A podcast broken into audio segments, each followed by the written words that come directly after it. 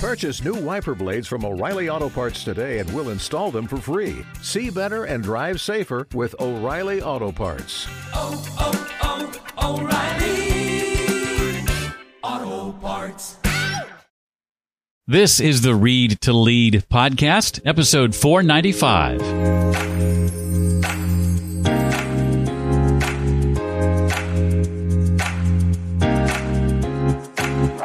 I didn't know books could be great. Like everything that I was given to read at school was really boring. It was like a textbook that like covered 300 years of stuff that I couldn't relate to. And it was so, so boring. It's easily one of the biggest lies we tell ourselves. The harder you work, the better you'll do. But a lot of the time, working harder doesn't yield better results. It just leaves us exhausted.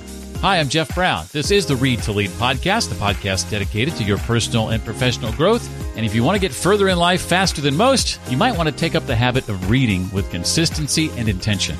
My goal is that this podcast helps you do exactly that.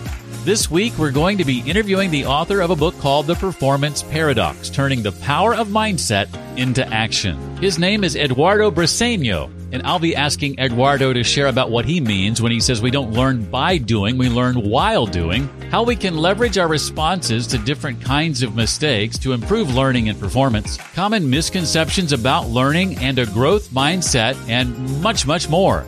In just about a week and a half, members of my Read to Lead community and I are going to be getting together to discuss a book you're going to be hearing more about in the future called Leadership is Overrated How the Navy SEALs and Successful Businesses Create Self Leading Teams That Win. Thursday, October 12th, we're gathering to discuss that book. Many are reading it now. And in fact, the authors of the book, Chris Mefford and Kyle Bucket, will be joining us for that discussion. Again, that's Thursday, October 12th. The following Tuesday, then my interview with the authors releases as episode 498. I encourage you to pick up a copy of Leadership is Overrated and join us for our discussion on October the 12th. To find out more about how to be a part of that, you need to be on my mailing list. You can sign up for that at readtoleadpodcast.com. Just fill out the form in the upper right with your name and email address. Another way is to simply join the Read to Lead community, where right now your first 14 days are free. Our book club meeting is in 11 days. So that means you could actually attend the book club session with the authors of Leadership is Overrated for free and then cancel your subscription after that if you if you want. But it's just 9 bucks a month if you choose to stay and we'd love to have you in the community. To find out more about that, go to jeffbrown.me. Eduardo Briceño is a global keynote speaker and facilitator who guides many of the world's leading companies in cultivating growth mindset cultures. He's a Pahara Aspen Fellow, a member of the Aspen Institute's Global Leadership Network, and an inductee in the Happiness Hall of Fame. For over a decade, he was the CEO of Mindset Works, the pioneer in growth mindset development. His new book is called The Performance Paradox Turning the Power of Mindset into Action. Well, Eduardo, I am excited to have you on. This is one of my favorite topics to talk about. Really looking forward to this. Thank you so much for being here. It's great to be here. Thank you, Jeff. I first want to ask you uh, because uh, they are the first names you mentioned in the dedication about mom and dad. My uh, mom and dad were and are the, so dedicated to my sister and me. They really made my sister and me their highest priority and I am so grateful for that. Uh, so things have turned out like none of us expected. I, I, mean, my family has been in Venezuela for many, many generations. Mm. Um, we can trace it back to the 1700s, uh, and so I, everybody I knew always was always there. And all of a sudden, we we ended up uh, living in Tulsa, Oklahoma, when I was in high school, and that led to different things for me and for them. And it's been an interesting journey, but uh, I've really appreciated their uh, their dedication to my sister and me. So you were in Venezuela until high school, is that right? Yeah, I was 16 years old when my oh, father wow. was transferred for his work, and okay. so the family moved for two years there, and then they went back to Venezuela. My my parents and my sister. At 16, I would imagine that could have been a really tough transition. It was tough in some ways, but also like my childhood was tough for me and my mm. adolescence. Uh, I wasn't particularly happy or excited. And so I, I was mm. excited about the change and uh, and it was an adventure that ended up you know being great uh, but but it was different definitely definitely challenging Well, when anyone who listens to this show hears the word mindset, their brain automatically defaults to Carol Dweck and her work. And I couldn't help but notice that on the front of Eduardo's book are these words an essential read. I wholeheartedly recommend it. Carol Dweck. so, pretty great endorsement, pretty great words there from Carol. I'd love for you to describe uh, some of the work you do for organizations. How do you help them exactly in the area of mindset? Absolutely. And and yes, Carol has been an incredible mentor. I met her in 2007 when I was in grad school and she's been an amazing mentor and supporter and sponsor uh, for me ever since. Mm. So I, in my journey, I we started uh, an organization called Mindset Works that that is uh, devoted to helping schools develop growth mindset cultures and curricula mm. and kind of educator training resources. And in that journey, I, I started getting more and more inquiries from both kind of educational institutions and more and more businesses to help them foster a growth mindset culture, a culture of learning. And so that's it, because I have a business background, I used to do uh, investment banking and venture capital. Before before that, I have devoted myself more and more and more to helping what's increasingly more like senior leaders in in large companies, like global companies, mm-hmm. um, foster growth mindset cultures. Uh, you know, people are interested in in fostering cultures where people learn with each other and develop their skills which leads to higher performance, right? And there's a lot of kind of insights that I think the world has learned from Carol's work and from Carol's book, Mindset. And, and Microsoft has done a great, fantastic job at transforming their culture in different dimensions. One of them is growth mindset. And that's gotten other people curious about, Hey, how can we develop a culture where we're learning with each other more, improving more, innovating more? And so what I do is I mo- very often companies hire me to do keynotes or workshops to introduce a growth mindset and key learning strategies to their leaders or their staff. And then they have people inside of the organizations who have other supports and systems, which I can also kind of consult with and, and help mm. them so that they, they are creating the, the understanding of mindset. Cause there's a lot of, a lot of, um, confusion about it. Um, so that there, there, there, there's, there's clarity and alignment, but then also the supports and systems to make, uh, learning the easy default. I don't know if you're familiar with the Enneagram, but but I'm I'm a three, an achiever. So I was particularly curious when I saw the title, the performance paradox. I thought, well, gee, I wonder what that is. So so define uh, what that is for those listening, and and maybe areas in in in work and life where we could be fooled by by this. Yeah, the performance paradox is the counterintuitive reality that if we focus only on performing, our performance suffers. And so for achievers like you, Jeff, and you know, I also like got into the habit of wanting to achieve so much, which is not a bad thing. But what what we the trap that we get into is that we we get into the trap of wanting to to do everything as like flawlessly as mm-hmm. possible all the time to try to minimize mistakes all the time. So, for example, in school, students, all the student work might be graded, and both kind of teachers and students might be thinking that the ideal is for students to get a hundred on everything they're doing all the time, which means that they're not making mistakes, which means that they're working on the things they already know how to do. Versus, in order to improve, we have to work on things we don't know or things that are beyond our level of mastery, which means we're going to be making a lot of mistakes, and that's how we learn. That's we we learn from examining those mistakes and figuring out what can I learn from this mistake? What can I do better? That's what Olympic gold medalists do every day. Even though they're the best in the world, they're trying something beyond what they can do, not doing it flawlessly and getting feedback from where they're missing and, and adjusting so that they can become even better. Because of our present bias, we try to reap immediate rewards in our achievement. And mm-hmm. that gives, keeps us stagnant if that's all we do from achieving even more and increasing our, our skills over time. You know, when it comes to reading in particular, of course, that's that's my jam. Uh, I find that many people don't read, which is one of the reasons why I started this podcast to begin with. Uh, and and I find that people don't read because they don't want to learn, and the reason they don't want to learn is because that learning means admitting you don't know something, which we're taught to avoid. And the other reason people don't want to read is because if a book is going to help you get somewhere you've been unable to get to on your own, it means changing your mind about something. And changing your mind about something means admitting you were wrong about something. So learning, admitting you don't know something, and changing your mind about something, admitting you were wrong, are two things that make us very uncomfortable. I say all that to ask, what's your what's your take on that? Do you have an opinion on, on any of that? Well, I I agree with you. I think what you've described is the kind of psychological effects of when we tend to be more in a fixed mindset, right? So, uh, mm-hmm. especially for achievers like you, yeah. um, often if if if we like people who did really well in school um, who got a lot of like high grades. They were often praised for being smart. Um, and, and then we get the sense that the reason people succeed or are good at things is because you have something in you, you're smart. And we, we tend to get a fixed mindset from that. Uh, mm-hmm. we, we tend to see intelligence as something that people either have or don't have. And so then we want to prove rather than improve. Like you said, we don't want to sh- like discover that we can change our thinking or that we can become better. I think I have a hypothesis and another reason too that people don't like to read. And it was true for me I also didn't read at all until like my late late twenties, pretty much in, in terms of choosing a book and picking it up.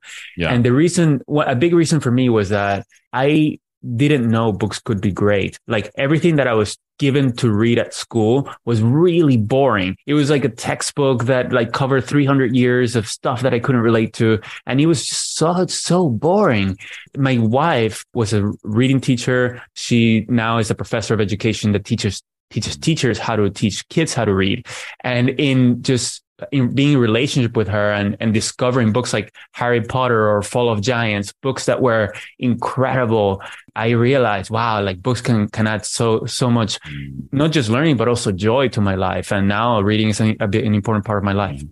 You, you took the words right out of my mouth. I so identified with that. For me, for the entirety of my 20s, I did not realize books could be great. I love how you said that. It wasn't until my early 30s where that changed for me. And, and that led to things like we're doing right here, right now. Very, very well said. And I love that that statement you made of we want to prove rather than improve. That is so powerful. I want to make sure people uh, remember that. Uh, what does it look like for us as, as individuals? I'm going to talk about that part of the book first, applying this to us to integrate the learning zone, you call it, into our work and our life. Yeah, so one of the things that I, I learned in working with Carol and Lisa Blackwell and, and other experts, I, I got the great pleasure to to meet um, Anders Ericsson, who who coined the term deliberate practice, and Angela mm-hmm. Duckworth, is that so a growth mindset is a belief that we can change, that our abilities or qualities are malleable. That is a really powerful thing. And it is necessary for us to be motivated and effective learners, but it is not sufficient. In, mm. we need to not only believe that we can change, but also we need to understand how to change and how to, how to improve, how to learn. And the foundation of that that that I have found has been really helpful to lots of people is to understand the distinction between learning and performing, which which was not something that I was clear on until mm-hmm. like I learned from all these folks. And so to to understand that, we can look at people who are fantastic at what they do, like who are the best in the world, very very skilled, like a fantastic uh, professional athlete, for example. What we see is when they're performing, when they are doing the things they know best, trying to minimize mistakes when they're doing a championship, you know, playing a game in a championship or in a final. They're trying to minimize mistakes. If they're having trouble with a particular move, they're going to avoid that move during that match. Mm. But then, and so w- we tend to think that the reason they become so good is because they spend a lot of hours doing that thing. Like if they're a fantastic tennis player, they spend 10,000 hours playing tennis. And if you look at the research, that's not how people become great. The, the, people become great by doing something very different from what we see. So after the game, they'll go to their coach and they'll say, coach, I have to work on this move that I was avoiding during the game. Now I have to do it all the time. I just want to isolate that, you know, and work on that and, and get feedback from each iteration and, and adjust and adjust. And it is the time that they spend with their coach, which I call the learning zone. That's when we're, when our goal is to improve and we're using strategies to improve. Um, that time that we spend in the learning zone is what allows us to improve our skills and improve our performance zone and improve our results. And so mm. in, in something like sports or the performance arts, people, uh, they have the privilege of separating these two zones and spending a good amount of time on the learning zone, doing deliberate practice. Mm. But for most of us in our jobs that, that involve a lot of things like knowledge work, we have a lot of things to do. I think the greatest opportunity is not to block large time for the learning zone, but rather to integrate the two, like you're saying. And so to shift the way we do things so that we do things not only with the sole goal of getting things done, but of getting things done while also improving along the way. And, and, you know, we can talk about how we do that, but, but that is the biggest opportunity because we are often just worried about getting things done that keeps mm. us stagnant. And there are ways that we can do that in a way that's going to grow, increase our skills and increase our performance. Yeah, let's do that. Let's let's talk a bit about Eduardo about what engaging in in that might look like on a daily basis, and and sort of related to that, this this thing you talk about. I think you say we don't learn by doing, we learn while doing.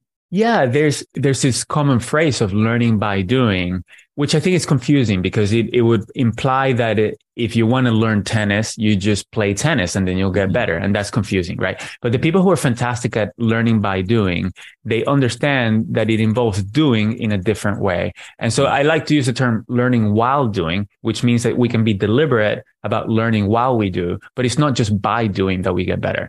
Uh, and so the first thing is we need to change something. Like mm-hmm. often people are doing the same thing in the same way every day and without change there, can, there cannot be improvement. We sometimes like the idea of getting better but we don't like the idea of change. And if we're the same now than we used to be like if we're doing things in the same way there's no way we're going to be better. In fact the world has changed and we haven't so we've probably become less effective. So first is like i would ask people like are you always tweak, at least tweaking something, changing something about what you're doing, going into something you haven't done before. So taking challenges, doing something you haven't done before, something that's going to require a higher level of skills or new skills is something that gives us an opportunity to learn those skills along the way, which often we can do by either doing research, like, you know, internet searches to understand like what are strategies that I can use to do this new thing, or we can um, ask our peers or our colleagues or people who have done these types of things for their ideas we can read, you know, my fantastic, uh, loving strategies. We can experiment. So those are kind of some of the things that are different than just doing and getting things done. Uh, a, a huge, super powerful strategy is soliciting feedback frequently from different people. So at mm-hmm. least a few times a week, soliciting feedback on what we're doing and what our work is so that we can learn from how things are landing with other people. We're social beings. So a lot of what we're trying to do is have an impact on other people. And so mm-hmm. by uncovering what people are thinking, how what we're doing is affecting them, we can learn and improve. We do also need to be a little bit careful, don't we? We we can execute on on many of those things you talked about, research and reading and, and, and other things in lieu of taking actual action if we're not careful, right? Absolutely. The learning, the performance zone is critical. That's how we get yeah. things done. That's how we impact other people. And part of why we engage in learning is to increase our performance. And it's funny, like when I, when I talk about these two zones, most people realize, oh, I'm stuck in chronic performance. I could use more learning. But some people say, I'm realizing that I'm stuck in learning and I need to more learn more performance zone in my life in order to get results. And both are really, really important. Yeah. I want to talk about mistakes. How, how can we leverage our response to, to different kinds of mistakes to improve uh, learning and performance and, and realize that, you know, mistakes, assuming they're not, I guess, malicious or sloppy, uh, are, are not necessarily a bad thing, right?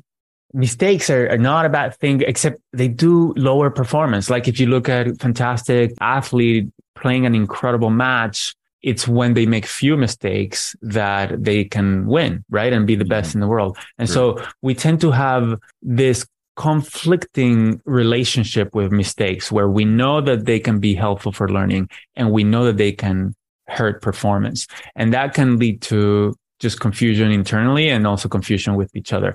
And so I think it's helpful to to differentiate different kinds of mistakes. But first, why are mistakes so powerful? Um, mistakes are the main way that we can drive our neuroplasticity, especially after we're in our mid twenties. The the way that the brain changes. So, so how we think and our intelligence is based on how our neurons connect with each other. And a thought is a network of neurons firing together. And so if we want to change our thinking, change our intelligence, change our thoughts, we need to change our neural wiring. And, and uh, changing neural wiring is called kind of neuroplasticity is the ability of the brain to change. And that neuroplasticity is triggered when the brain makes a prediction that turns out to be wrong. You know, we, we expect something to happen and we're surprised and we pay attention and we think about kind of what is the solution to this. We stick with it. And, and that's when we can, we can rewire our brain. It's one of the main ways is the way that we can do it proactively. And so that's how powerful mistakes are. Is it really, really critical to our improvement. Um, but again, it, they can lower performance. So I think we can talk, we can think about different kinds of mistakes. One is the stretch mistakes, which is when we are doing things incorrectly because we're taking on a challenge beyond what we can do. So we can't expect to do it perfectly. It's like, you know, a tennis player working on their drop shot that they're having trouble with and a particular part of the court, particular speed. Um, they, they're going to expect to make lots of mistakes. If it goes too much to the left, they're going to adjust to a little bit to the right. And that's how they get better. Right. Um, so we want to do these, take these challenges in ways that are not going to create significant damage, right? We want to do this uh, when the mistakes are not going to have significant consequences.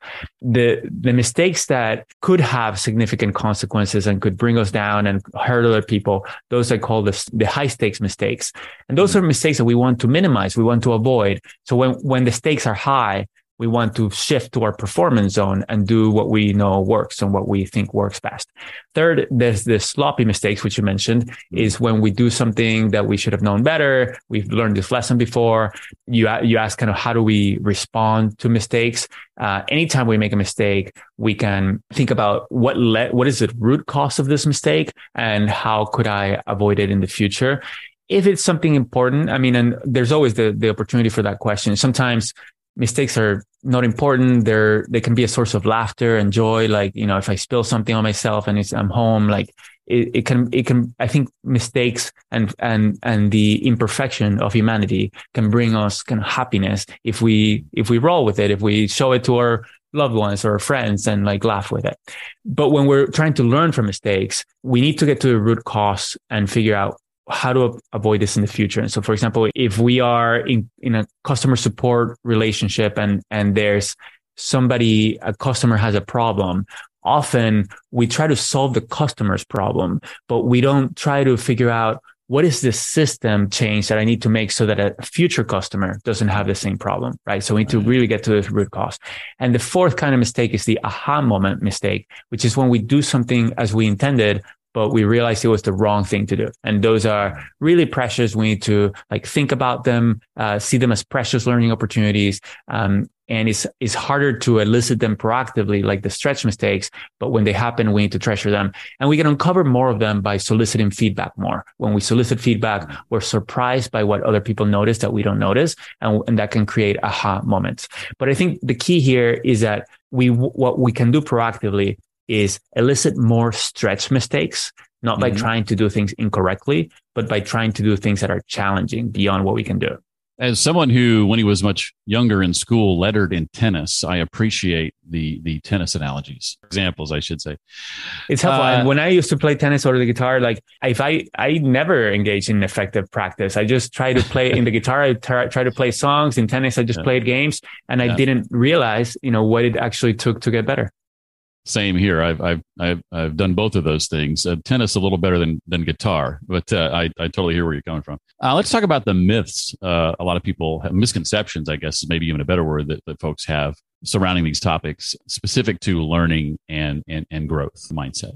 So there's a lot, and that's because we haven't like in schools have never been tasked with teaching kids how to learn. Mm. and and so that it has never been a goal. And so it, it, it tends to not be something that we were taught. Like you know i wasn't taught the distinction between the learning zone and the performance zone. And so one misconception one very big misconception is that hard work is the key. And the, the number of hours that you spend doing an activity is the key to get better at that activity. We've talked about that. Mm. um, and and hard work i mean hard work is important but there's two different kinds of hard work. There's hard work to perform and execute the performance zone and hard work to improve in the learning zone. And both of them are important. So that's one myth around growth mindset. um, there's a lot of misconceptions around what it is. Like when I ask people, I often stand, start my keynotes or workshops w- when people have done work on growth mindset before. I start by asking them in my own words, what does growth mindset mean?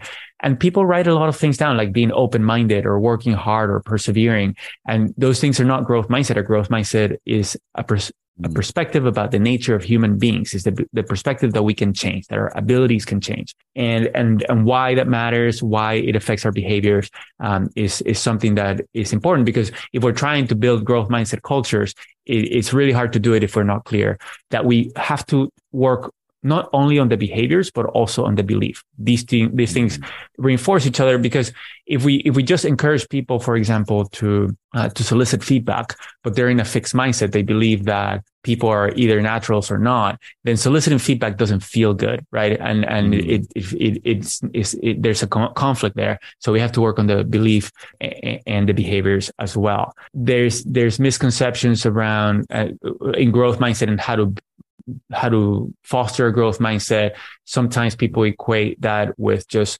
praising effort. And there are a couple of different kind of ways that that can be problematic.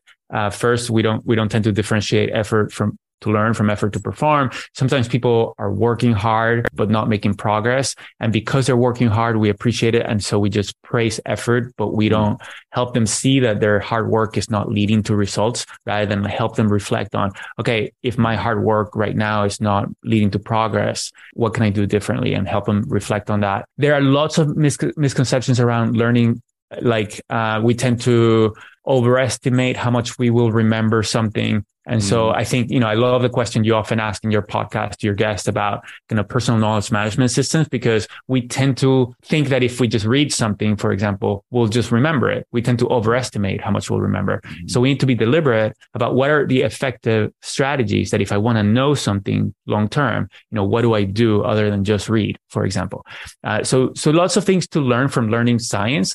Uh, and that's the, the exciting thing is that there are a lot of things to learn and that all of them can make us um, more effective and, and, and more able to better pursue our goals, whether professional or personal. The way I think of it, the enemy of knowledge is not ignorance; it's the illusion of knowledge. It's it's the thinking you've learned something because you spent a lot of time reading or thinking about it. Uh, unless you've written it down, good luck.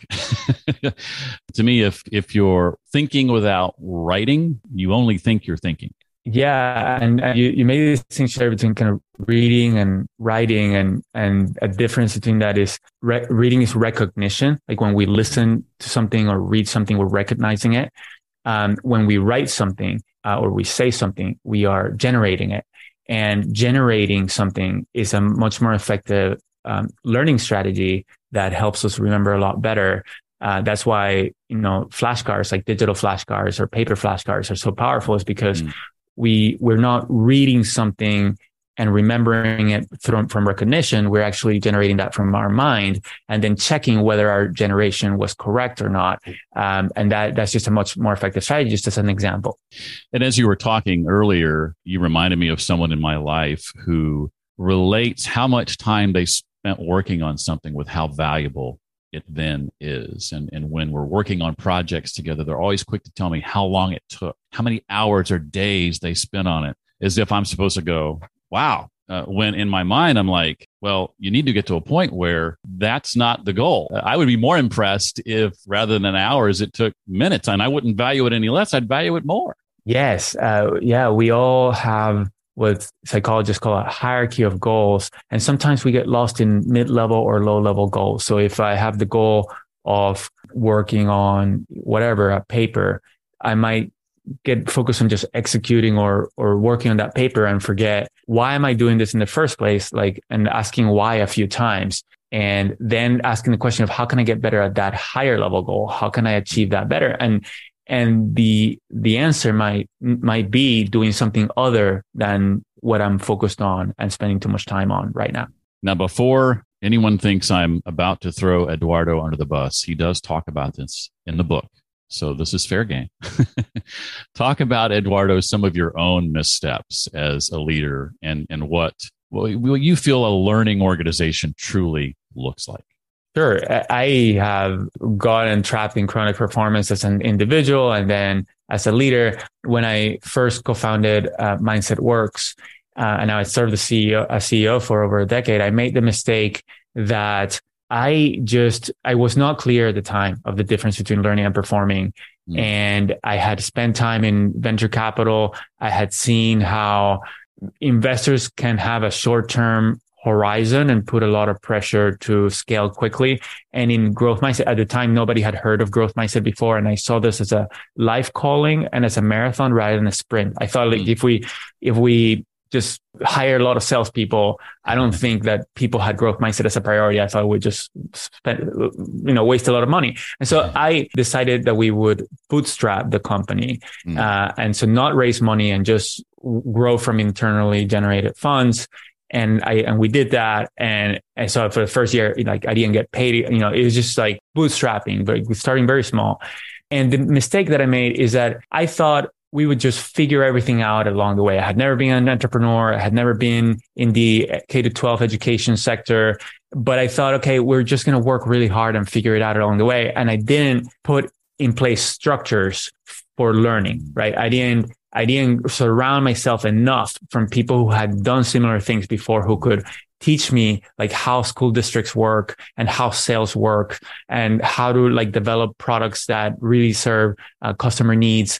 Uh, and th- there's a lot of that I could have learned from other people. And also because we're bootstrapping, we had a lot of work to do. So we, we, we did have like early adopters and we took on too many of them. So we ended up like just solving each individual customer's problems and not, not spending enough time on systems and on, uh, with kind of some we're just we were stuck in chronic performance rather than you know engaging in the learning zone to figure out you know how to do things better over time.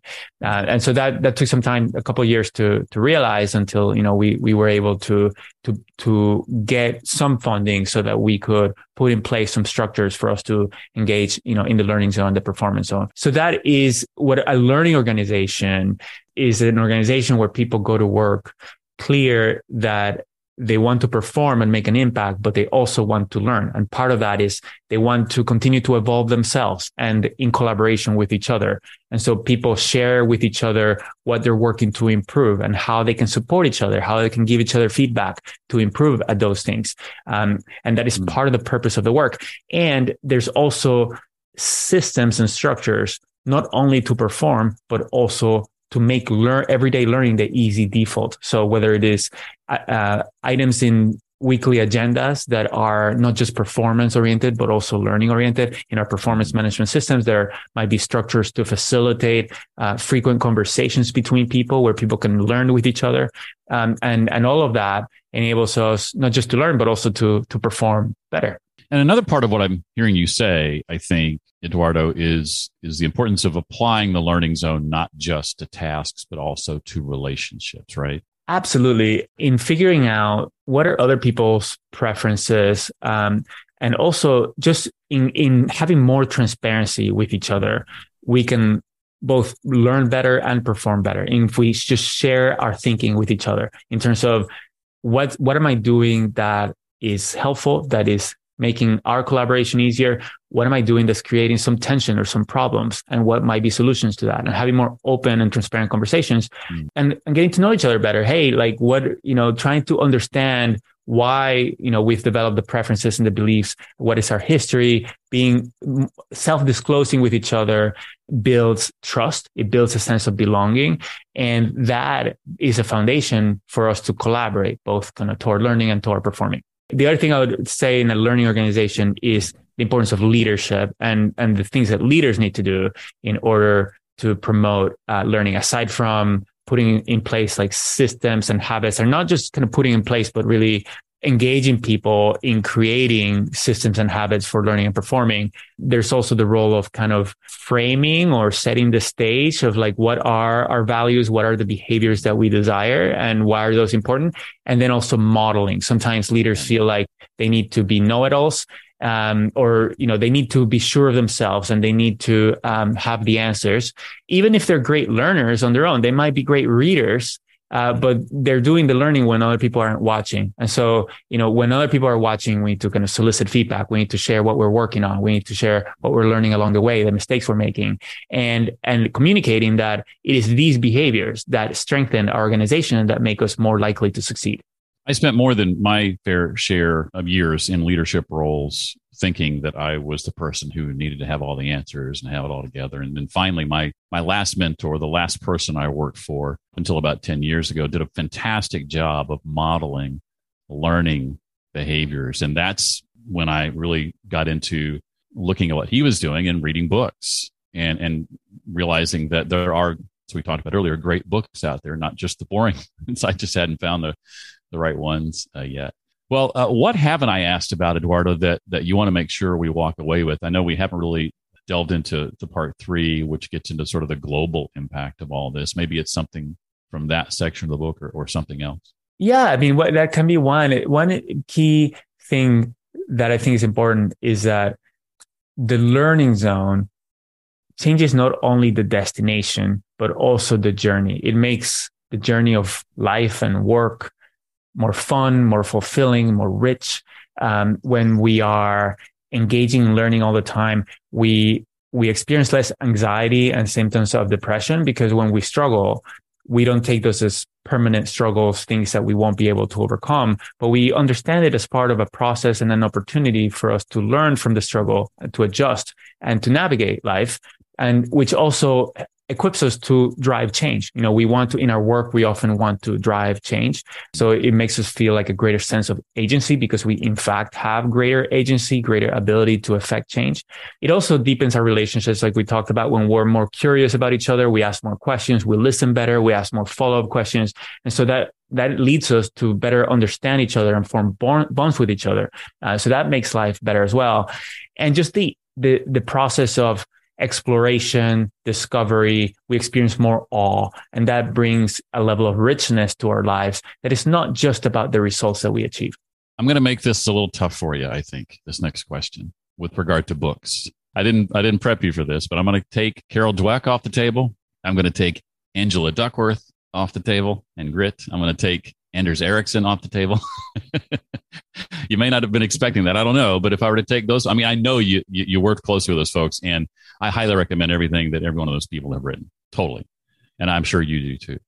But apart from those people, what would be some books that, that have impacted you, let's say?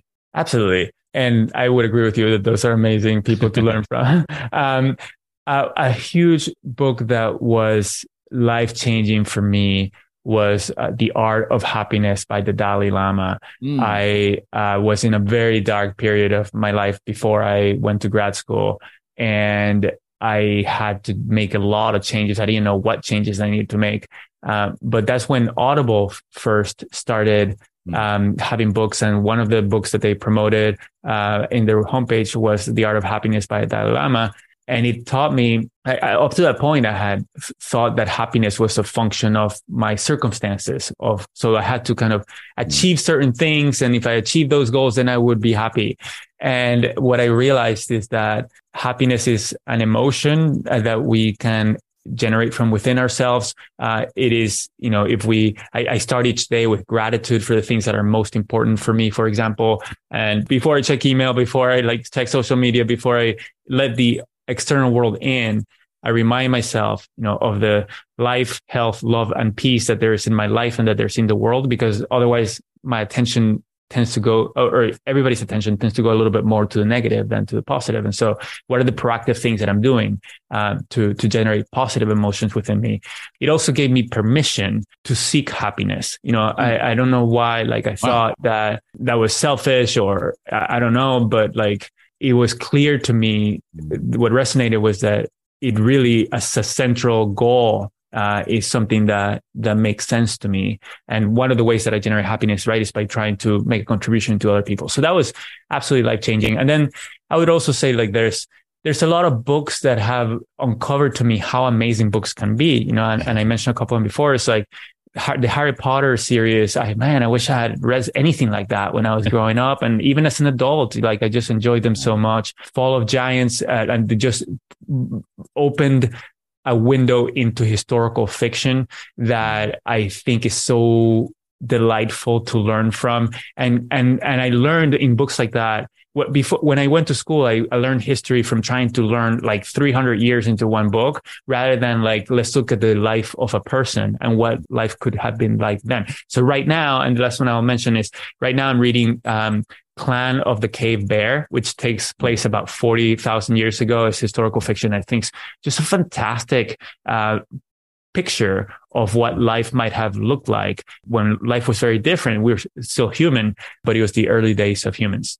You know, I haven't read really any historical fiction. I need to to broaden my horizons there a little bit. Um, I love a good biography. You mentioned one or two, particularly Walter Isaacson's work, uh, Steve Jobs, Benjamin Franklin, A Life. And I just started listening to his new Elon Musk biography. Yeah, I love um, biographies. I love that Da Vinci's um, uh, Walter Isaacson's uh, the bi- yeah. biography on Da Vinci as well. I, I mentioned it in my afterword in, in my book. But yeah, biographies are fantastic as well.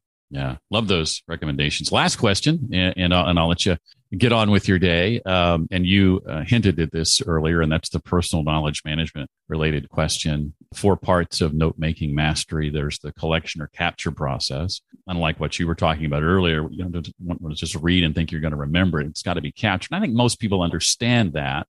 But I think, too, for most people, the capture process becomes this digital tool they use and they put stuff there and then they never refer to it ever again, right? Um, and I think the key to get past that is organizing it well, but also as new ideas come in, connecting those new ideas to existing ideas, because that's where serendipity happens and disparate ideas can crash into one another, right? And then there's the ability to then break that down and into your own words and your own thoughts and ideas and what that sparks in you. And then what comes out of that? What do you create from that?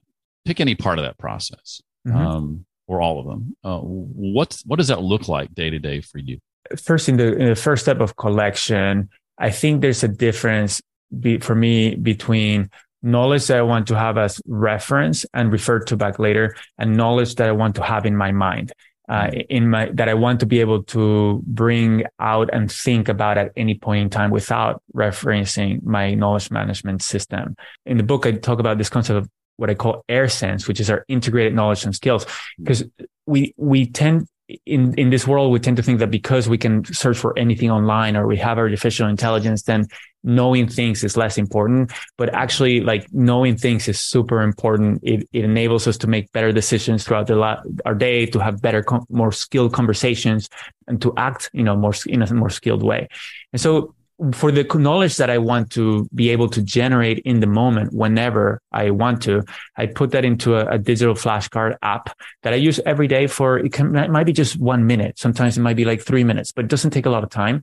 Um, and it makes a huge difference at uh, remembering those things that I think are most important that I want to know. And then for the other knowledge that I want to have as reference, I use a second brain app. I, I particularly use Roam Research, but I, there's a lot of different options now on that. And just, yeah, using tagging, like, like you said, and kind of different systems within that to keep, stay organized. Uh, the, the other thing I would say is that I capture not only what I hear or read, but sometimes when the muses visit me, like sometimes, especially in the middle of the night or in the in the morning, sure. I have a, an idea that I'm excited about. It might be about something completely unrelated to what I'm working on right now. But if I can at all, I, I make either a quick jot note on it, or I might like spend a half hour just exploring this idea and writing about it, even though I'm not I'm not working on it at the moment. Um, and I think that's that's really powerful. Um, I sometimes don't do anything at all with that. Sometimes I come back to it years later, or sometimes there's something in there that I can use in a project that inspires uh, something novel, so something innovative. So those are some of the, the practices mm. that that I have, and I think all of us can continue to improve, and I can continue to improve in all these things. I think it's an exciting time for yeah. uh, knowledge management, for personal knowledge management. So I love the question. I love kind of comparing notes and learning from others in this topic. And you talked uh, a little bit about you know with the internet and, and and AI, do we really need to bother with all this. And I think that's a key point to make because I think a lot of people think exactly that, that they don't need to. Well, uh, the name of Eduardo's book, again, uh, because you want to pick it up, is called The Performance Paradox Turning the Power of Mindset into Action. I highly recommend it. Uh, you had some great advice for us today on all sorts of topics, Eduardo, not just mindset. I appreciate that and the book recommendations as well. Thank you so much for taking the time and for being here. I really appreciate it. Thank you, Jeff, for having me, and thank you for all you do. For a written summary of this episode and access the links and resources discussed with Eduardo, you can go to the show notes page for this episode. That's at readtoleadpodcast.com slash 495 for episode 495. I also encourage you to check out the Snipd app, the Snipd podcast listening app, where transcripts are automatically created inside the app for this podcast. Transcripts that you can highlight and then have those highlights automatically exported to your notes app. Snipd, the podcast listening app, is a beautiful thing. I love it. And I highly encourage you to check it out, especially if you love listening to podcasts that you learn from, like this one. Remember, too, that on October 12th, I'm going to be joined by about 100 members of the Read to Lead community and authors of the book Leadership is Overrated for a discussion of that book. If you don't have it, I encourage you to pick it up. I'll put a link in the show notes to that as well. Again, it's called Leadership is Overrated by Kyle Bucket, Chris Mefford. We'll meet with them to discuss the book on Thursday afternoon, October 12th. It's part of a book club pilot program I'm running right now uh, for the next couple of months through the end of the year to see how that goes. If you want to be a part of this ongoing pilot program, join my mailing list. You can do that at readtoleadpodcast.com or join the Read to Lead community right now. It's free for the first 14 days and then $9 a month after that. That's at Jeff Brown me. We'd love to have you for this first ever book club discussion with Chris and Kyle about leadership is overrated. And I'll be publishing an interview with them about the book later in the month of October as well. That will be episode 498 of the Read to Lead podcast. Well, that does it for episode 495 of the Read to Lead podcast. Thanks for being here. Hope to see you next time. Until then, as always, remember leaders read and readers lead.